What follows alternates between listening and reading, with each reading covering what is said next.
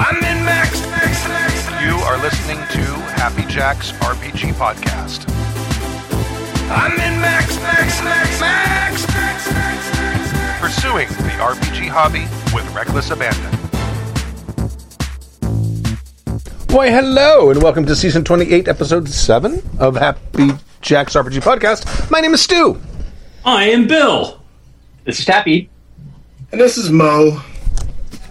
And th- just, we're very pleased to announce that this episode of Happy Jack's RPG Podcast is sponsored by EasyRollerDice.com and their new Kickstarter, the Color Shift Dice Trays.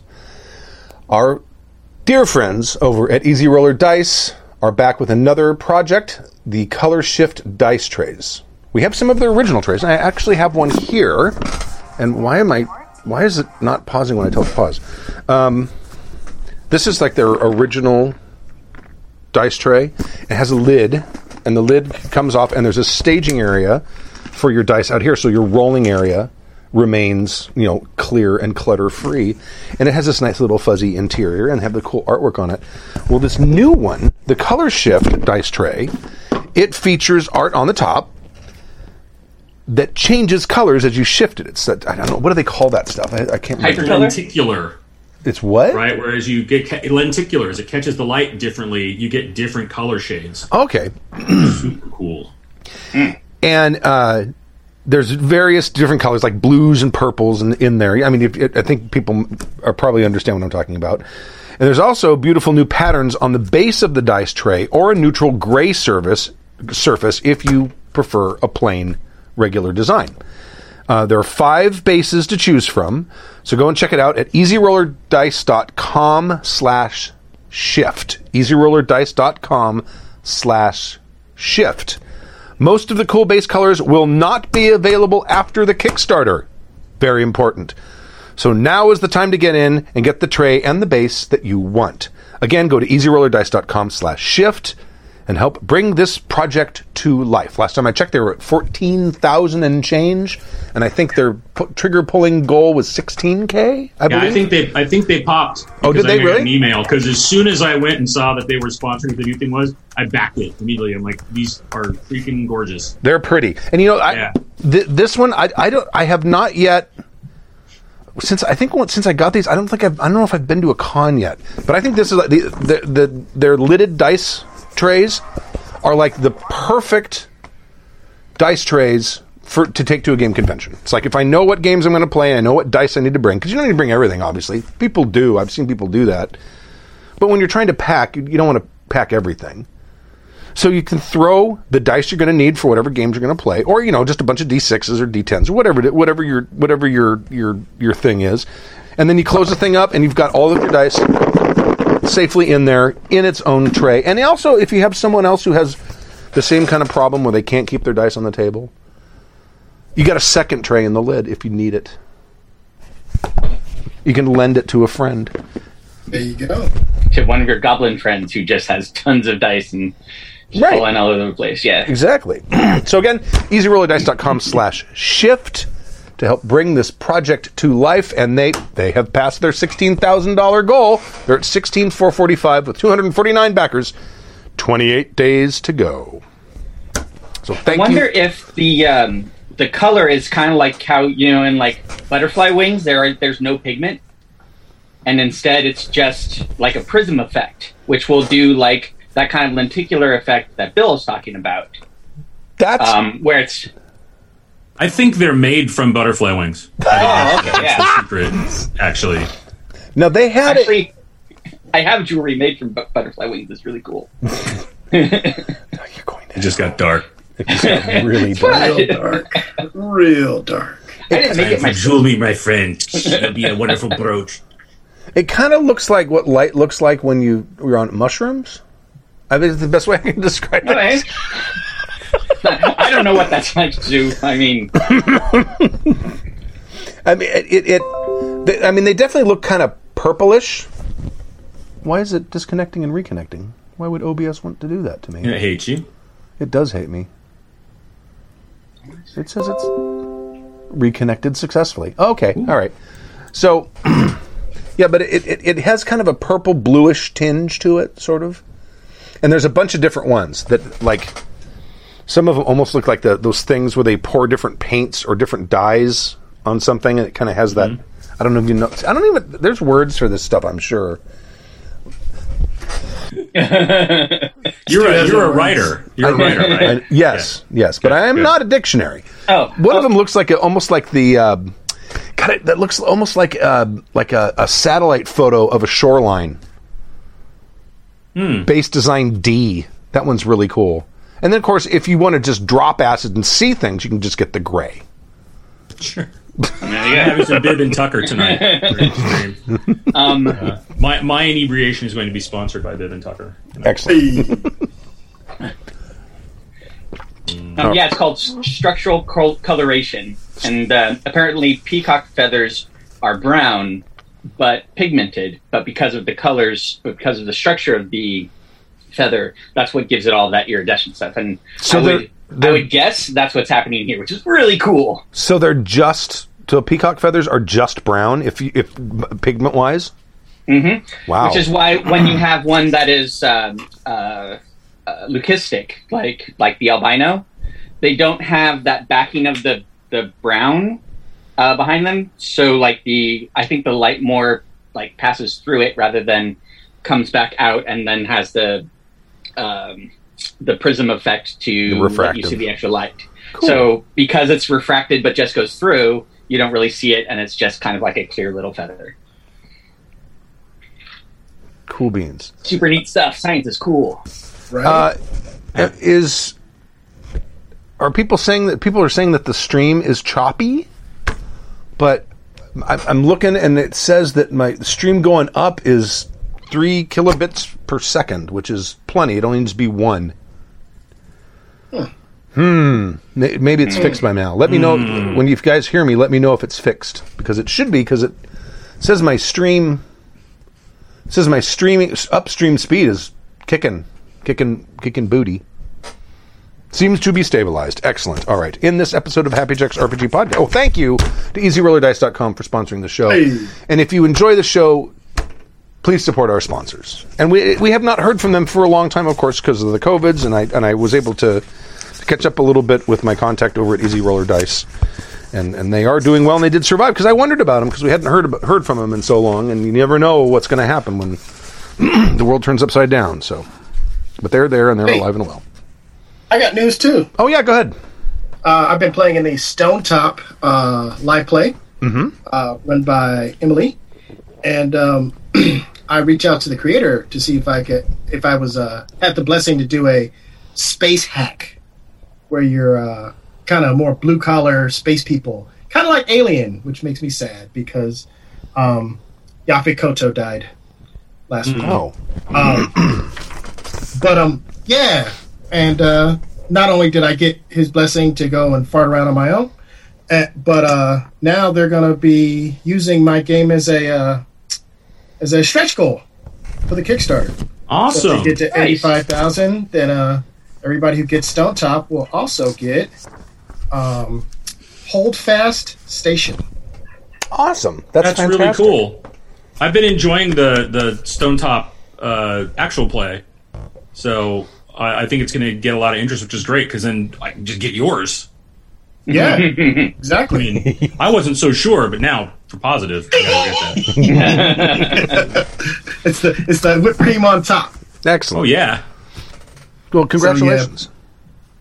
people are digging the um the the the I, I play tested it a couple times and people are really digging the kind of hard science part of it. Um, you know, it's lar- low fantasy for Stonetop, hard science for uh, Hold Fast Out Station. So Right.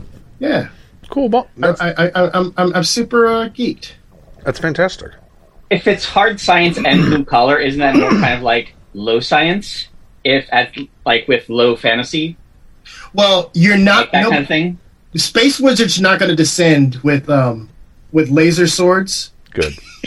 Right, but you also don't you don't have PhDs, and you're not going to like make a new spaceship or something. Exactly. You're like, but you Exactly. really have to abide by the rules of you know the ship that you're in, or you know physics, etc. Because y- you don't have the actual knowledge to. You don't you don't it. know how to hack it exactly. which it, which feels to me very similar to like low fantasy stuff, where like you're a fighter, there's magic stuff that goes around, but that's not your deal. Like you didn't go to wizard college for 200 years, right? But you still have the tools and the ability to go out and, and change, etc. Even though other people and other structures are so much more powerful than you. Well, it's kind of like Stonetop in that, like, there are a lot of mechanics that really bring you into kind of really supporting the community. So, kind of like uh, Forged in the Dark games, there's a com- there's there's a, a a station sheet that you know your character can die, and you can play an NPC in the next cycle. But you know, if the station dies, then you lose.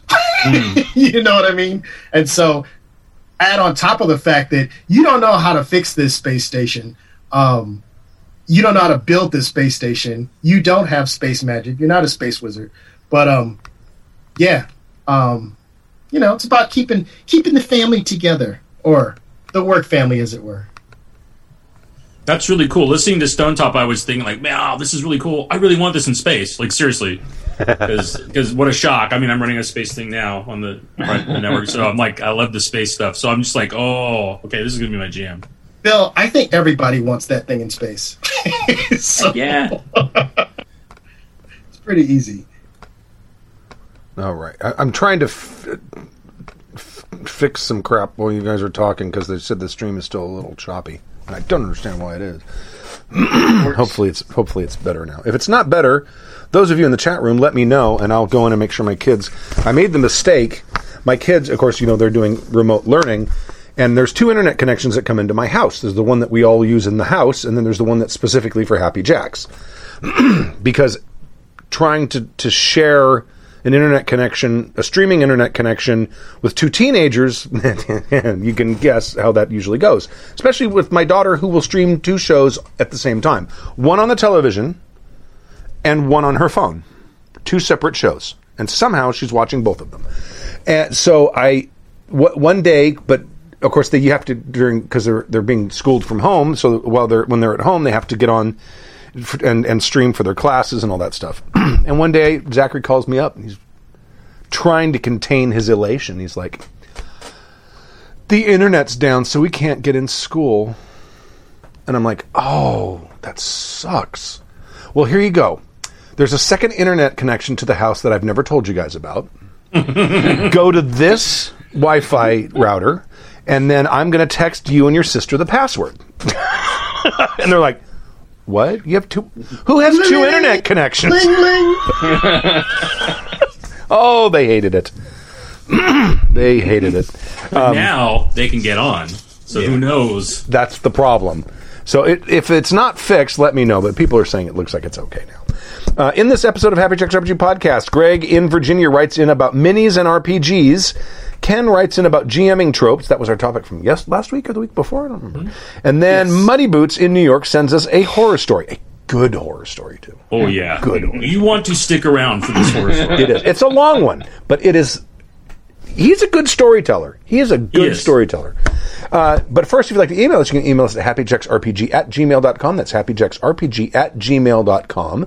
If you want to go on your favorite social media or and find us, it's happyjacksrpg, all one word. And we do the show live uh, at happyjacks.org slash live at 7 p.m. Pacific time. So you can come and join us then. Uh, who would like to read the first email?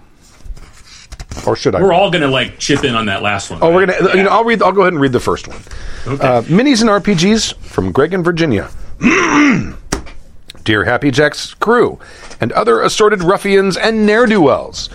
Uh, a while back, I happened to overhear two grizzled veterans talking about the state of modern tabletop gaming. Grognard 1 made the comment that modern games rely too heavily on minis and some kind of greater tile system.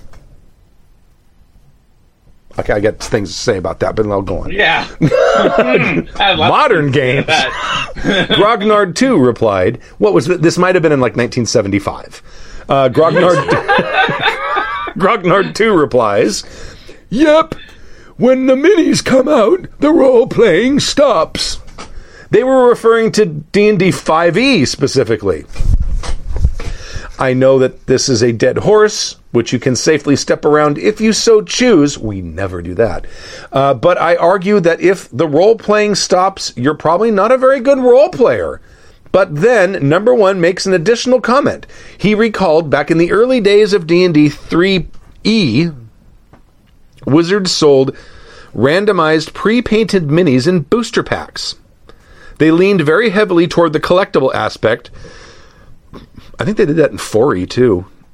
Uh, with uh, with different levels of scarcity in a dozen or so different or more different series. Unfortunately, this meant you'd end up with 20 skeletons and 30 kobolds before you ever got that really cool beholder or hydra that you actually needed for your campaign. And you could buy an entire case of booster packs and not get every rare mini in the set. Now, Yep, I remember that. I remember that, that you would just buy them and they were like in these little cardboard boxes inside the blister pack. That's them, right? That's one I'm thinking. Okay. Yeah, but they were blind packs. You had no idea what you were going to get. Exactly. That was the This There is were- what Magic did to our RPGs. Right. Yeah, you know, Wizards of the Coast is like, oh, that works really well with that card thing. Let's do it we with sell the D&D." shit out of cards. Mm-hmm. Uh, you could buy it Target. Okay. Uh, now you can buy similar overpriced minis with the same uninspiring paint job. Hey, better than I do. Uh, but at least they come clear, come in clear blister packaging, so that you can see what you're getting. Listening to those guys ramble got me thinking. Back in the 3.0, 3.5 days, those random randomized minis came with a little stat card. It made it really easy to run those monsters in combat. But if you turned the card over, it had rules for running a tabletop minis game. I don't know if I knew that. Uh, nothing as intense as Warhammer 40k or Battletech, but still a fun skirmish type game. My group often played the minis when one or two players weren't able to make our ses- make it to a session. I, I also recall that there was a very cool Star Wars ship combat game that used little mini ships. I think that game's still around. Isn't that that's the FFG game? Or is Yeah, I mean, I, I think so. I, I don't know if they are making new ships and stuff. I'm sure you can still find them in the stores. Is that the same as the the Star Trek one, where you like run at each other and fire and then limp away? They did a, Oh, they yeah. did a Star Trek game. one as well, but the Star Wars one I think was the first one they Well, did. the Star Trek the Star Trek one that's based still based on Starfleet battles, Oh, okay. isn't it? I'm guessing. Well, that- I'm asking. I don't. I don't know. There were what I recall uh, a- a while ago um, was you had these very like amazingly detailed like uh, schematics of your ships, and then you had them go at each other. Yes. But you couldn't really destroy an entire ship with one salvo, but neither could they, and so you really kind of and you'd lose guns and people and stuff like that as you shoot shot each other until eventually neither of them could really do anything and then just kind of limped away. That was the entire game. you had this sort of like it wasn't really necessarily a schematic, but it had like a bunch of little squares that that represented your shields on on all sides. Mm-hmm. And then it had, and then it, I, I can't remember. That's that sounds like Starfleet battles. Okay. And at some point, they came. They used to just use the little the little cardboard chits on a hex grid, but at hmm. some, and that's the first game that I saw that had impulses. Where it, hmm. I, I think there were thirty two impulses, and then you could, you, d- depending on on what your spe- current speed was, you'd move at different rates. But you, you didn't like have your turn to move your whole move. It's like a little little bit proportional, like uh, like champions. I think the first time I saw it was in was in Starfleet battles. But they did eventually come out with little miniatures rather than just the the little cardboard chits. Yeah, I mean, well, recently, right? I mean, within the last whatever ten years or so, was Star Wars uh, X-wing miniatures game. That's the one I'm thinking of. Right? Yes. which is the one you're talking about, which Yes. had like just all the great minis, especially if you're a Star Wars fiend like me.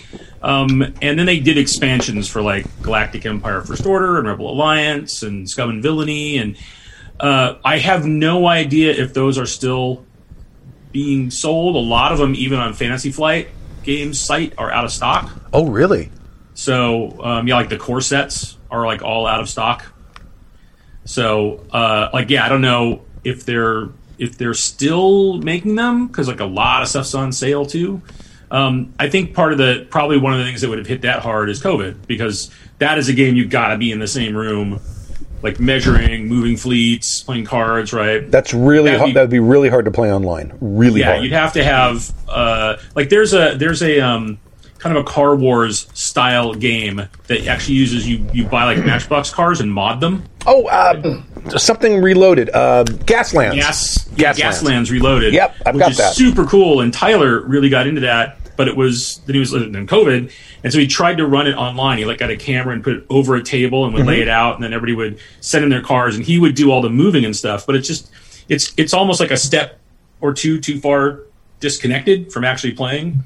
Right. So I could imagine, you know, I mean, part of the joy is bringing all your figures and laying them down. And Oh yeah, I mean, I mean, pl- trying to play. Can you imagine trying to play like Warhammer 40k remote? It's like, oh, I'm gonna, I'm gonna FedEx my army to you. and it would it would just be all, all argument phase. That's not what. No, you wouldn't can't move see it me from enough, there. right?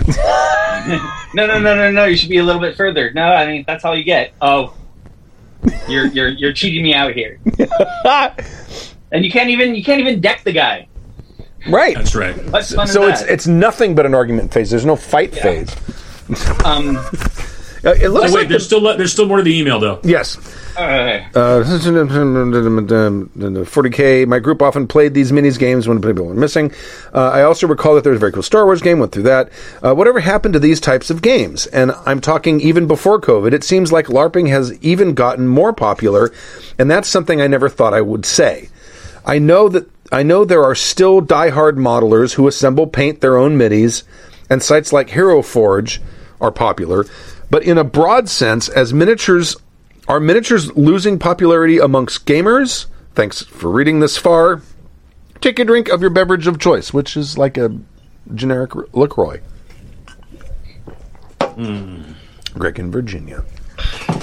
I know plenty of people are still uh, work planting figs, building um, uh, uh, scenery, um, getting out the. I guess there's foam now that people go to Home Depot and they buy a special pink foam and you, they put the trees up, they spray it with glue, they lay down the, the moss, and um, you know they build a whole kind of BBEG scene Mm-hmm.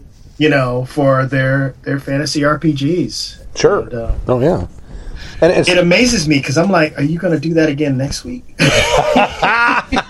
you know, once you put all that effort into that scene. Although, God, when Bill, Bill when Bill and I went to Gen Con 50, what was that? Three, four years ago now. Mm-hmm.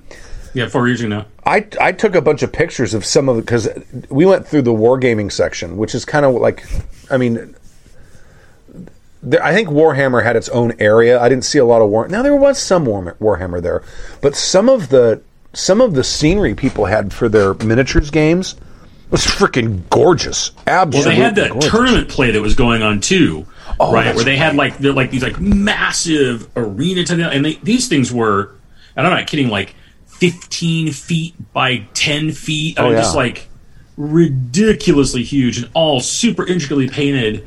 I was just like, oh wow, like that looks like that would be a blast to play on, and you, that's dedicated though. Mm-hmm. Oh yeah.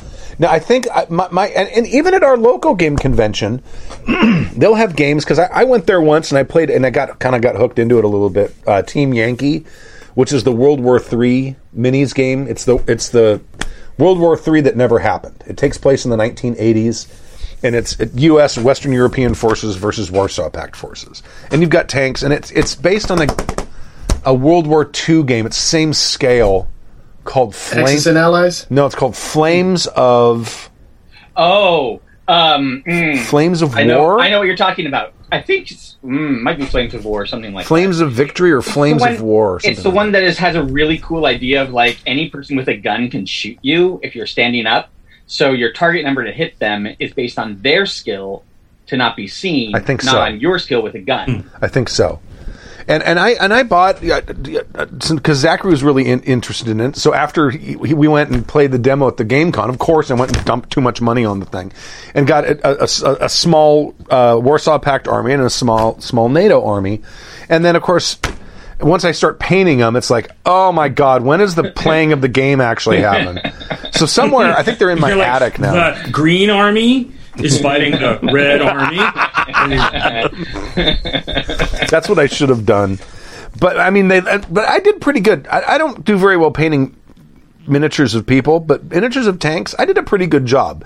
I made them look kind of distressed and they looked like kind of you know like they'd been in battle and shit. And I would even did okay with like some of the the camouflage um, patterns. But I mean, th- that stuff's still out there. The thing is, I, I mean, now is he, is he talking about miniatures games in general? Or is he talking about miniatures in RPGs? I think he's just I talking think- about miniatures. Yeah. I think I- that's still a hobby. I- it's still out there. I think it's miniatures and RPGs is kind of like what the what I got the the sense of of like you know are are miniatures cool like is the game because combat in 5e for all intents and purposes is a board game and that's kind of what like the grognards were talking about. And this person is saying that you can still role play while you're doing that even if you're not like in character but like make actions that your character would make rather than you personally knowing what tactical decisions you should make. Right. um, and then that goes on to do people still care about miniatures? Um, I, I mean That really in- depends on on what game they're playing. Yeah It really does. and how much of that game is based around that board game um, Right. Mhm. Well, I mean, And I would I would almost say that the D and D, the all- the various versions of D and D, especially four and five, four especially, I think, is ki- almost like a hybrid. I mean, it is definitely a role playing game, but it also is a board game when you get into combat, right. Especially 4e because Yeah. 4e, Four was yeah. super like that. yeah. Yeah. But I, I, I don't. Um, I mean, and I've played Savage Worlds with minis on a map, and I think that's a, a, a very fun game to play. GURPS, I've played it Theater of the Mind, and I've also played it where we actually did the whole. Bill and I. In, in the in the 80s the whole hardcore you have you have six movement points. I'm going to turn two facings. That uses two points. I'm going to move three squares. I have one point left. I'm going to go ahead and swing my sword. So you, and one one second turns and you're moving small amounts at a time. And we used to play that and we played by hardcore rules for that. We played rules as written a lot. And it was fun. It was a lot of fun. It, it kind of sc- almost scratches two different itches. It scratches your role playing itch and it also scratches your board game itch. I think it's interesting though. Even when you're doing theater of the mind, a lot of time people want to have like, can you just draw out what the surroundings or a rough map, or I have an idea, you know, help me have a better idea of where I am, Right. right, in relationship to things. And I find that even if you're not going through all the mechanics of measuring things out, and am I this many hexes away, and what's my range, like even knowing, well, I'm positioned here. Well, can I move to here?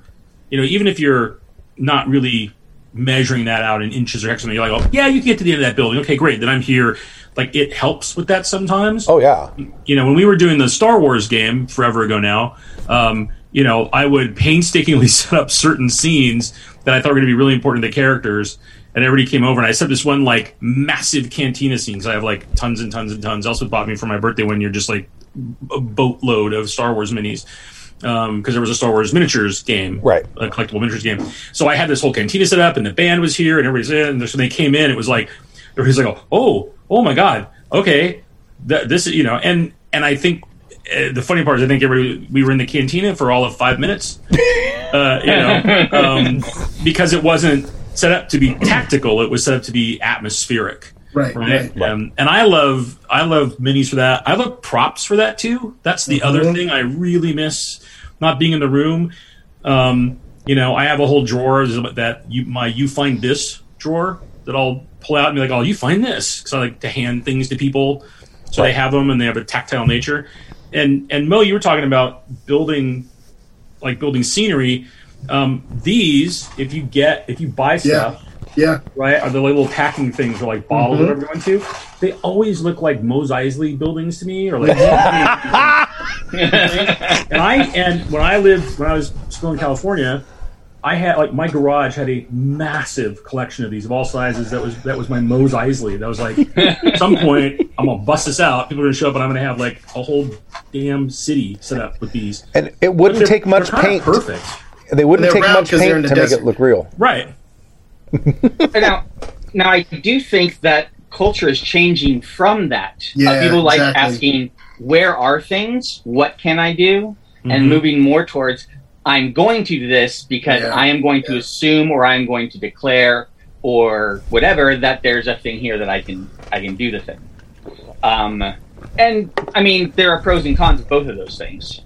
Um, but uh, I think it's people who are used to that sort of thing going to a miniatures world is going to be very difficult. Right. and it probably will really, really dislike it. Which is why it's funny to talk about modern systems having miniatures, and I think of monitor of modern systems where everybody's just making shit up. Oh yeah. Yeah, exactly. Right. Yeah. There are mechanics for it.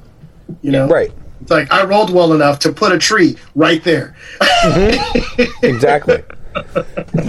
Yeah, I think that's really interesting, Tabby. Right, where where a lot of what we're now experiencing relies less and less on the physical, and more and more on communication and the imagination.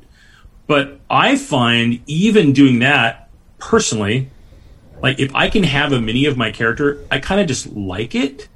Even if I never put it down, I just want you know, and then it's like what, and I'm looking behind Mo there, right? Like where he's like it's fan art that people have drawn of characters. Like any visualization, I find helps me get into a character. One of the things I, I totally stole from Jason is um, when you're playing a game, you're also kind of casting it like it's the show.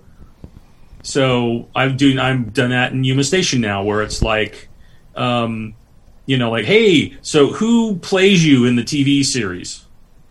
Right? And it just Right. then it immediately is everybody's like, oh, oh, okay, oh, all right, I have some kind of baseline to go from, right? Um, which I find is just is can can be like super helpful. Um, so I love minis for that, um, just for that purpose, if nothing else. And that's actually all you want to do is get people into the, the fiction of whatever's going on. And there are games like, you know, D and D and um, Steve uh, Steve Jackson games and um, even to a certain extent um, Savage Worlds that like they have a lot of mechanics for strategy and like the higher ground and getting the advantage and all that stuff. And you know, in some of the story games, eh, not so much. Right. You know, if you if you if you say it good, if you roll good, yeah, you could do it. Right. What's also interesting, one thing that I found is the more mechanics a game has for like the board game tactical combat system, the less deadly combat has to be, or else people just die instantly. Like you can't have you can't have stuff be too deadly, so it's actually kind of more nerfed that way, so you get to do Hmm. more stuff. Uh, maybe not the maybe the player killers get to kill like uh, goblins or whatever like crazy. He But said player killers. versa. player killers, yeah. Um, uh, so when you get to things like Traveller, where you're not, or uh, Cyberpunk 2020, uh, I don't think. Well, they might have. I think they had actually miniatures, but I don't think anybody would play them because if you got shot, you just died. Right. So don't get shot. Well, original Traveller, there was a miniatures thing, game called Striker, I think it was called. And you could, it was basically because there were people who wanted a a combat system that was uh, basically more like a board game.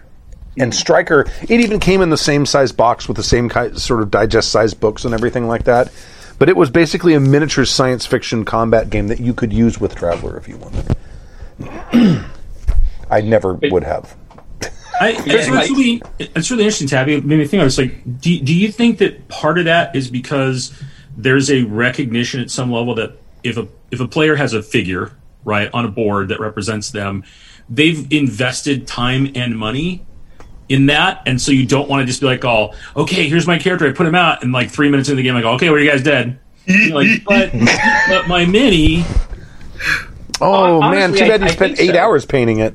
yeah, I, I think a lot of that has to do with it. I mean, like, just anytime you, you put yourself, your character in combat a lot, especially fair combat, because you don't, in, in a lot of games, you don't want to get into fights, you want to get into murders, Right. right? Like, that's what, that's what you did, Bill, back in the My Traveller game. You just got into Yes. murders, so Yeah, they can't shoot much. back at you. and I was on the Um, right side of that, so it was fun. Yeah.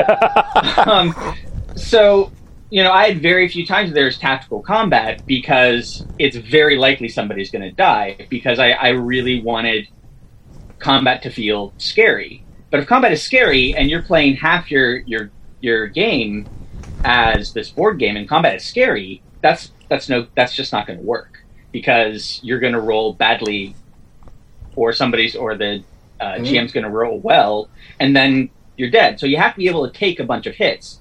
That that combat has to be more like cinematic or more just kind of like not realistic. Or more, more one sided.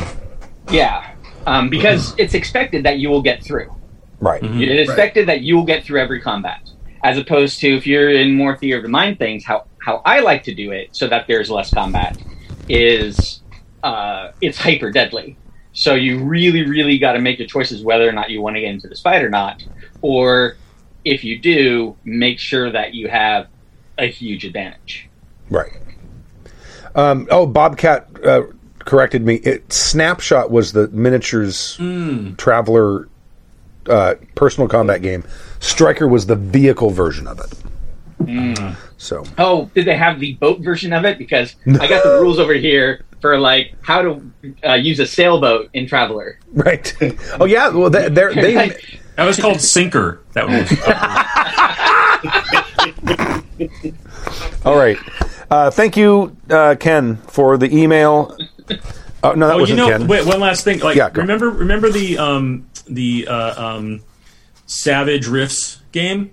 Yeah.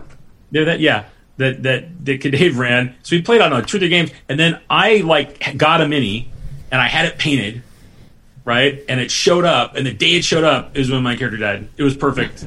and and everybody was like, "Well, no, I did. I chose." There's a move in Savage uh, Rifts where you can you go uh, Blaze of Glory, and you just decide like, "Nope, I'm going to do this thing that basically alters reality." But then by the end of the session, you must die. It's awesome. It's epic. It's a freaking epic. Oh, yeah. move. So I did that to like save my daughter, right? Which which everybody's like, "Oh, I don't think that thing would actually kill her at all. Like it's fine. She's a dragon." She's gonna be okay. I'm like, no, no. He would do this. He was crazy. He would do this. He did. And then everybody was like, like Dave even said, "But you just got the mini." I'm like, well, whatever. you know, be enshrined in the Hall of Memories or something. I don't know. But yeah, that that was like an actual consideration, right? So I think there is that investment There is. get into. Uh, okay, thank you, Greg uh, from Virginia. Uh, who wants to read GMing tropes from Ken? Oh, but Jim Toe is in the chat room, and he says, "Give me back my Savage World book, Stu. Seven years is long enough. I got it. I'm gonna. While you guys are reading that, I'm gonna make sure it's still. I can find it because I think it's still in the studio. Do you guys remember that when he came out here? He flew out here."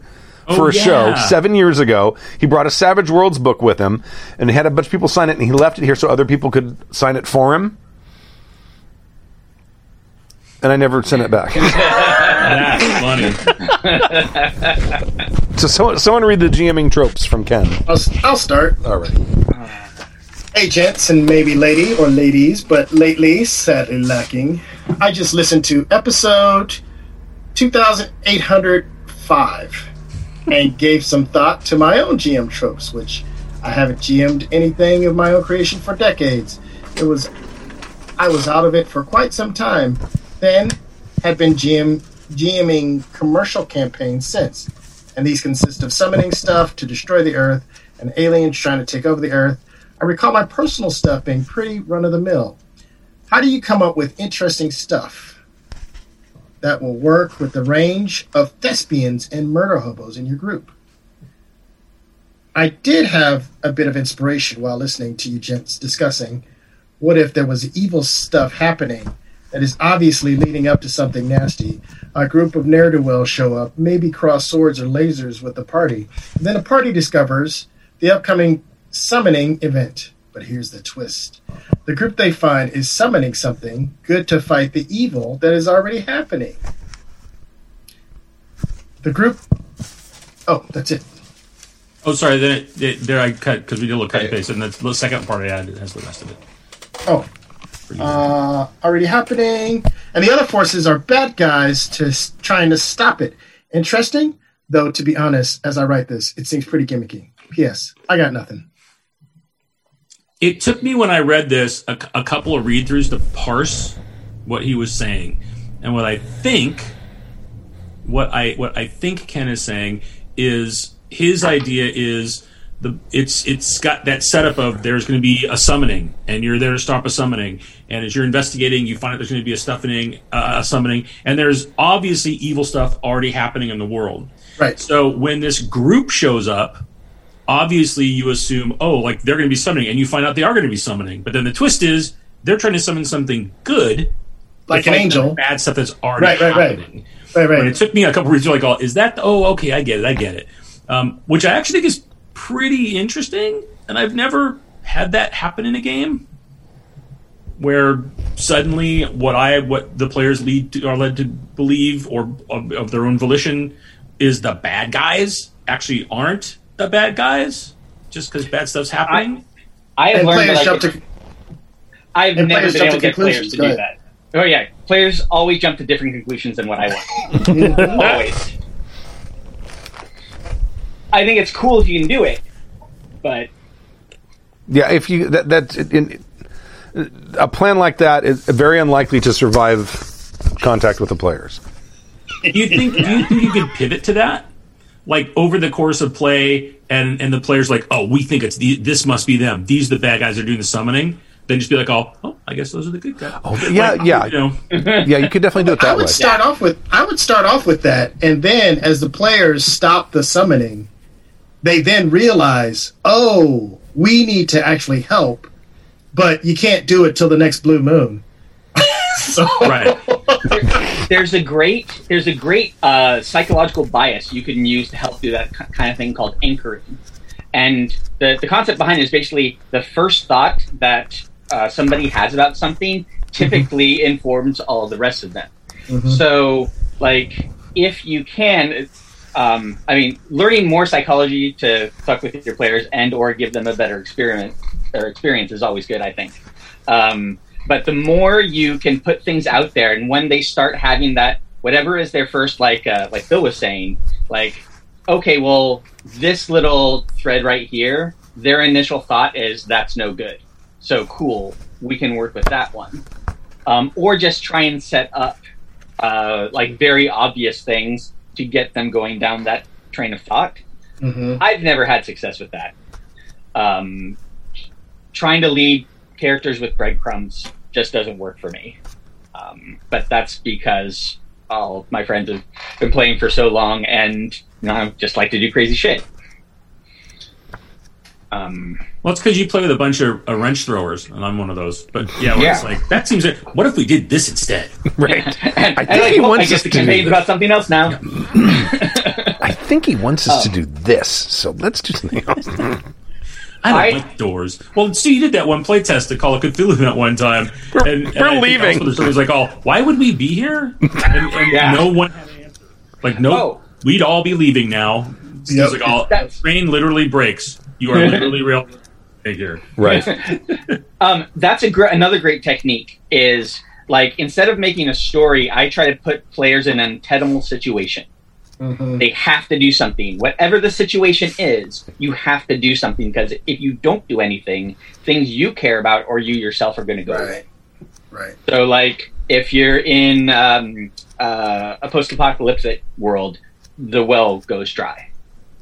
This is a big deal. You have to do something about it. Right. You know, So, why are we here? Oh, we're here because everybody's going to die in three days if we don't figure out some Mhm. sort of water. Um, you know, or you know, the world's ending. We need to make sure that the last summons doesn't, you know, destroy the world, etc. But like, other things need to be happening other than just summoning. Other things need to be happening to the players or the people around the players that not inform them I need to do this to stop something else, but I have to do this because of what is happening now. Right. Yeah. The stakes have to be there. Yeah. Um, let's go ahead and, st- but just before, before, thank you, um, Ken, for the email. Before we start with the horror story, look what I found. Oh, That's Jim yeah. Toe's Savage, and this is the Savage Worlds Explorers Edition. This is the old one, third printing. 1970. There's a 2009. okay. It's vintage at this point. It's got some vintage. value. It's here. I doesn't look like I signed it. I went through Stork signed by very bad luck or whatever it's called, but people signed by their favorite rules. So it's back in the little plastic bag. I'll, I will sign it before I send it, but send me that email, that ma- uh, mailing address, and I'll get your Savage Worlds back to you, and you get to save the ten bucks. But yes, that's how often I clean out my studio. All right. Horror story from Muddy Boots in New York City. Who would like to start it? Because this is a long one. This This is is a several pages. multi-pager, folks. So this is gonna. This is like. This is hardcore. But it is a good story. It's uh, it's three and a half pages long. It's really good. Should I start it? Jib length. I'll start. All right. Greetings, all of you bards, storytellers, musicians, ren fairies, geezers, and all of the all of the wonderful creative people who give you a community to swim in. I hope everyone is doing well and living your lives as best you can in this dystopian future. The Met Opera stagehands are still locked out, and it looks like Broadway, Broadway, Broadway will open in the fall with luck. I want to apologize for my last note. You haven't read it, which is good. It was a mess, and I actually sent you the wrong text due to a put and cased error. Cut and paste. Cut and paste. He's making a joke. Case. Got it. All right. I blame John Barleycorn, Steeleye Span reference for ale. I was drunk. So to make up for it, here's a horror story. I, I think that that reference is before Steeleye Span too. It might. All right. I'll take. I'll take. Uh, I'll take the first chunk here. okay, go. Uh, it was the early 80s, that magic time between finals and summer stock. I hadn't gained much all winter and was making up for lost time. I had jumped back into my two regular games. My friend Vince, who was one of the core people for our extended group, asked me if I could come along with him to pick up his younger brother, Jeff, from college. They were both good friends, and I had hooked them on gaming in the last minutes of the 70s. They both had taken to it easily and were very good GMs. The plan was we would go pack Jeff's stuff into two vehicles, making it an easy job, and then game with some people there for the evening. Jeff would GM a one shot, and Vince and I would anchor the table. Sure, why not? We'd be on the road by 1 a.m. We left early, drove four hours, and got there for lunch. We spent the afternoon catching up and tossing stuff into vehicles. Jeff had to move a lot of books, but it was not a difficult loadout. In the process, we met the couple that Jeff rented a room from and discovered that it was their idea to do the one shot. Gene and Pat were nice enough, but very Jesus-y. Okay, no problem. Just roll with it and have fun, right? Right. Gene had arranged the game and pulled in three more players from where he worked. Quick aside, seven players was pretty normal back then. It was so hard to find games that you didn't turn people away. Dungeon crawling was the state of the art, and Unearthed Arcana, first edition, was the very latest shiny thing. A lot of bad behavior and strange groupings were tolerated because you had to work with what you had. Back to the story. Jeff, Vince, and I went to grab an early dinner so we could be back at his place and set up by 6 o'clock when everyone else was scheduled to arrive. I asked Jeff about Gene and Pat's view on the satanic panic and how that worked with them being so overly capital C Christian. He told us that they were all right with RPGs as long as, as long as it was about being good guys. They had played before and had a small group. They wanted to see how others played. I was a little concerned. Pat had stared daggers at me earlier. Jeff told me that was because I had long hair and she didn't approve. also, I let her know that my father was an Episcopal, Episcopal priest. Episcopal priest. Hang on, I'm have more booze. Episcopal. All would be forgiven, and I would be fine with her. I relaxed a little, but put my hair up in a bun with a framing nail anyway. I'll let somebody else take the next couple, three paragraphs. I'll do that. Um, our home community didn't have any problems with the satanic panic. My father thought D&D was great. One of the mothers of a younger guy in our Conan group asked my father about gaming and Satan. He told her, Mary Teresa, the boys are killing devils and fighting evil. That's good. He thought it was hysterical. It also solved that uh, for it also solved that for our friend. Related to that, Vince and Jeff's mother was a history teacher and played with us regularly. She had also been my Sunday school teacher at one point. She ran Mean Dwarves. She had also come up with a great concept. Dwarven women don't have beards. They braid and weave their long, thick hair under their chin to honor the Stone Fathers when out under the sky or dealing with non dwarves.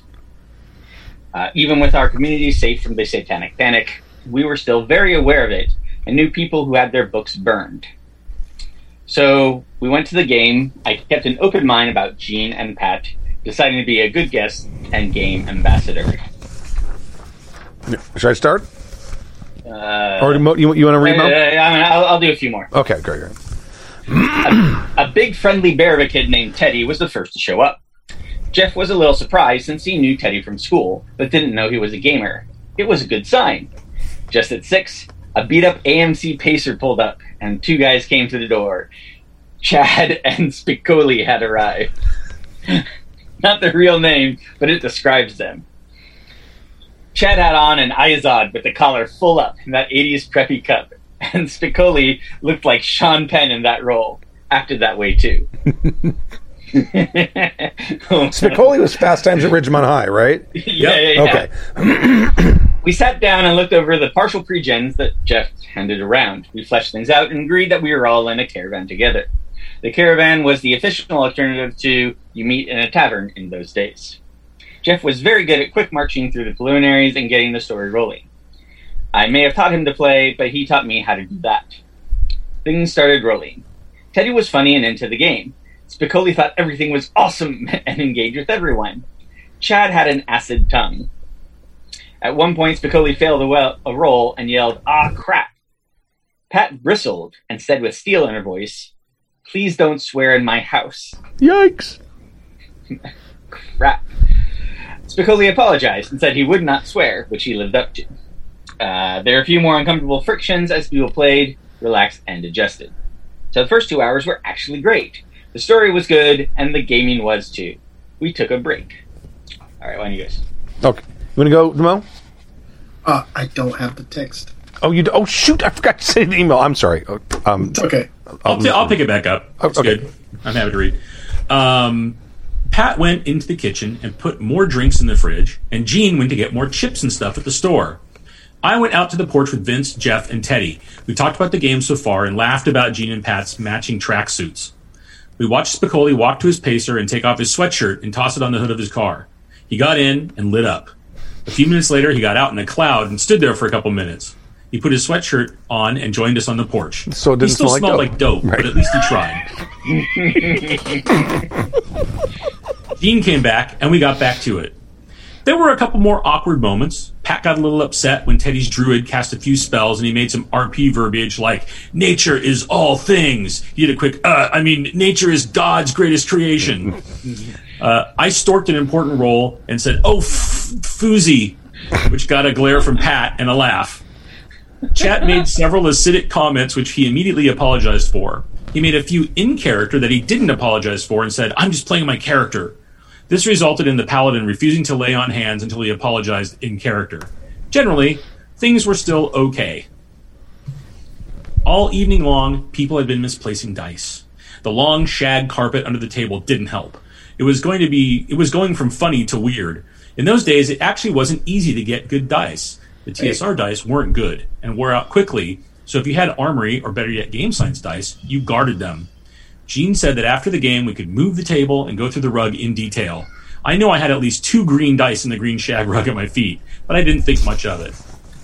I'll let somebody else take over as my In as game- son is upset. In game, there had been some notes flying over the screen from half the group. Teddy was trying to quietly use some druidic spells to scout and protect us in camp. I was trying to heal my wizard, all the usual side traffic which Jeff handled with aplomb. Chad's thief was skulking around during his watch and totally failed to detect a wandering monster. I don't remember what it was, but it wounded Gene's cleric. We drove it off and settled back in. Now it was my watch. About halfway through my watch, as notes continue to fly, I got a note back from Jeff. You see a thief rooting around in the druid's bag. You oh, you see the th- the thief rooting around in the druid's bag. The druid doesn't seem to notice. You also see Vince sneaking up behind the thief. Moments later, Jeff asks Chad, and Vince rolls. Chad rolled poorly. Jeff asked Vince, So what is your action? Vince announced, I punch him in the back of the head with my gauntleted fist and yell for everyone to arms. Chad went ballistic. What the fuck do you do that, you fucking asshole? Jeff and Spicoli said, Chill out, dude, in unison. Pat shot eye daggers. Jeff went on to say that the only person actually asleep was Teddy's druid, and the rest of the party had been watching the thief for quite a while. Chad announced that he was going for a short sword, and I nailed him with a hold person spell from a wand. Spicoli and the holy duo, cleric and paladin, announced that they were searching uh, the thief in detail and dumping out all his bags. Chad was seething. I'm just playing my character. He was met with several versions of Me Too. The party recovered several things that the thief had pilfered from them. He spent the rest of the night tied up and guarded. Chad calmed down and started to, to, to just go with it. In character, he was being obsequious and apologizing, saying he was practicing and was going to return everything in the morning. In the morning, with some grumbling and good RP, we got underway, we hit an encounter, and Spicoli had to roll a d20 and found his missing. His bright red game science gem D20, numbered from 1 to 20, was missing. In those days, a lot of dice were still numbered from 0 to 9 twice. A real D20 was special. You used to use different colors for the high and the low. Because you had to put you, you had to use crayon or something because they came uninked. Uh, Teddy, being a gentleman, offered him a spare from his bag. When Teddy got up to go get his bag, from where it was leaning on the couch at the end of the room, he tripped over Chad's bag and went sprawling. He bounced, rolled, and ended up sitting on, on the floor facing us. He didn't say ouch or sorry. He said, That's my Walkman. He said it flat as a point of fact. We all looked and saw a Walkman on the floor, having just fallen out of Chad's bag, and it had a He Man sticker on it. Does someone want to go from there? I'll take it. Okay. I'll take it. I just love this. Before anybody could figure out what was happening, Teddy became Ursus Horribilis and swatted Chad in the side of the head. Coley came out of his chair and took Chad to the floor fast, ending up in a chokehold. Turns out he'd been an all-star wrestler in high school. The only thing he said was, "Go limp, or I will choke you out, and I am not giving you a ride home." Everything on the game had turned real. We dumped out Chad's bag and searched his coat. We found most of the missing dice, cassettes from Coley's car, Vince's expensive calculator, my copy of Unearthed Arcana, and an envelope that Gene identified as church petty cash. The cops were called and arrived quickly. Spicoli hung on to Chad and only let him go when the officer asked him to, by name. He replied, oh, Of course, Officer Murray. How's your dad doing? By this time, we had eight cops in the house asking us what was going on. Since everyone said exactly the same thing, except Chad, and Spicoli explained what a role playing game was to Officer Murray, it only took about an hour to sort out. They found Spicoli's D20 in Chad's pocket along with some of Pat's jewelry. Chad got a ride, but not home. The rest of us talked about what had happened, and Gene said that he had thought Chad was weird at work, but just needed friends. We talked far into the night, and Gene actually went out and got beer. Pat swore up a storm and apologized for each one. We slept on the floor and drove home four hours later the next day. Uh, epilogue. I ran into Spicoli about 10 years later in a shopping mall. He told me that he and Teddy had become really good friends and he even married Teddy's sister. They have a regular gaming community, and he said he sees the Holy Rollers occasionally, and they run a regular good themed game. Sometimes he and Teddy sit in. Apparently, after Gene's experience at home with Chad, their workplace investigated and found a problem to the tune of six figures. Uh-oh. Enough that Chad ended up in Attica State Penitentiary. Whoa. Moral of the story is I'm just playing my character isn't a justification. It's a warning sign. Thanks to all of you. Be well and stay safe. Muddy Boots in NYC. Wow. P.S. Uh, there, there's there's many PSs. Somebody wants to do those. You want to read them, Tabby? Uh, yeah. Uh, gaming can make strange fellowships that result in good friends across communities. It has an awesome power of inclusion and awareness, but trust your gut, don't excuse bad behavior. PPS, Kadave sounds exactly like my friend Vince. Have Kadave say, It's a bomb made of tuna! It's a tuna bomb! He's not. While here. holding a rotten tuna sandwich in a plastic box. No! and running around like Batman, trying not to blow up nuns or ducklings. That's Vince, and that's Kadave. I'm glad nature makes people like them. Uh, P to the third S. Your shows are too short, and you don't drink enough beer. Uphill both ways. 359 words. 200, put his word count. 2300. No, 200, He puts his word count at 2,359. the end. That's important. Yeah, you should do that if you write a long email, and then we, that will, it's easier to figure out what the who's got the longest email. Isn't that right. amazing? I mean, to me, I think maybe when we were all reading that, at least when I was like, oh, oh, this is going to be the like Christians, right. like That's exactly thing what I was thinking. Somebody's books get thrown away, or like you know, and like, oh, oh no, Oh, Hmm.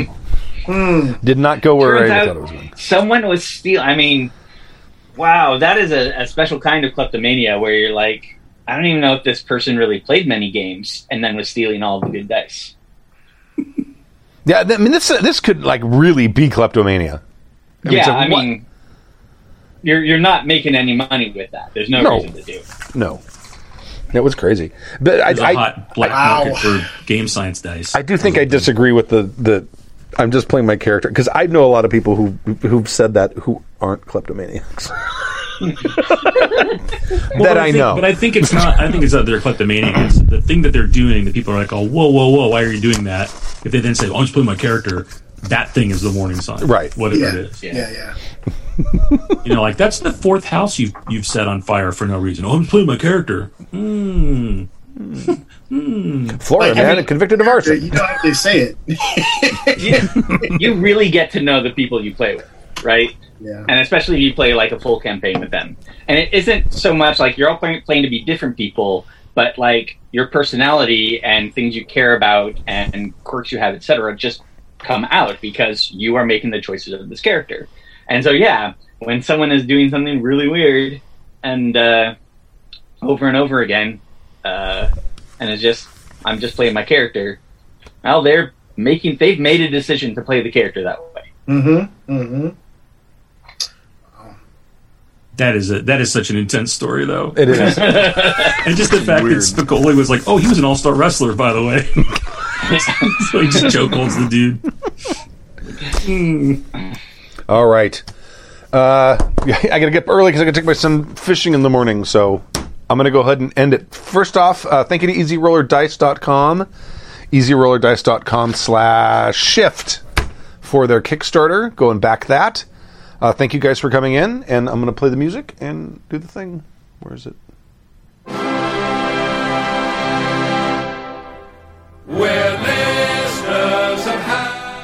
Thank you for joining us for season 28, episode 7 of Happy Jacks RPG Podcast. My name is Stu. I am Bill, GM of Yuma Station, which appears on Happy Jacks Network next Monday. This is Taffy. This is Mo.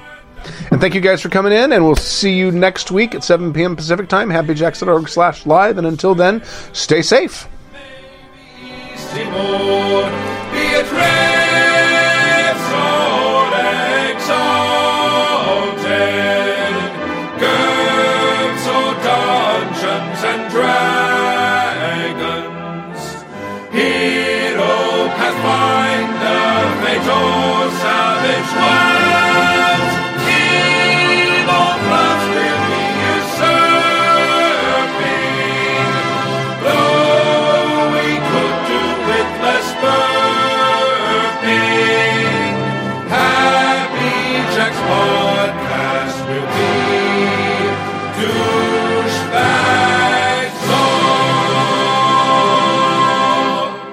Why problem make when you no problem have you don't want to make? The preceding program has been a presentation of the Angry Folk Media Empire. bum bum bum bum bum bum bum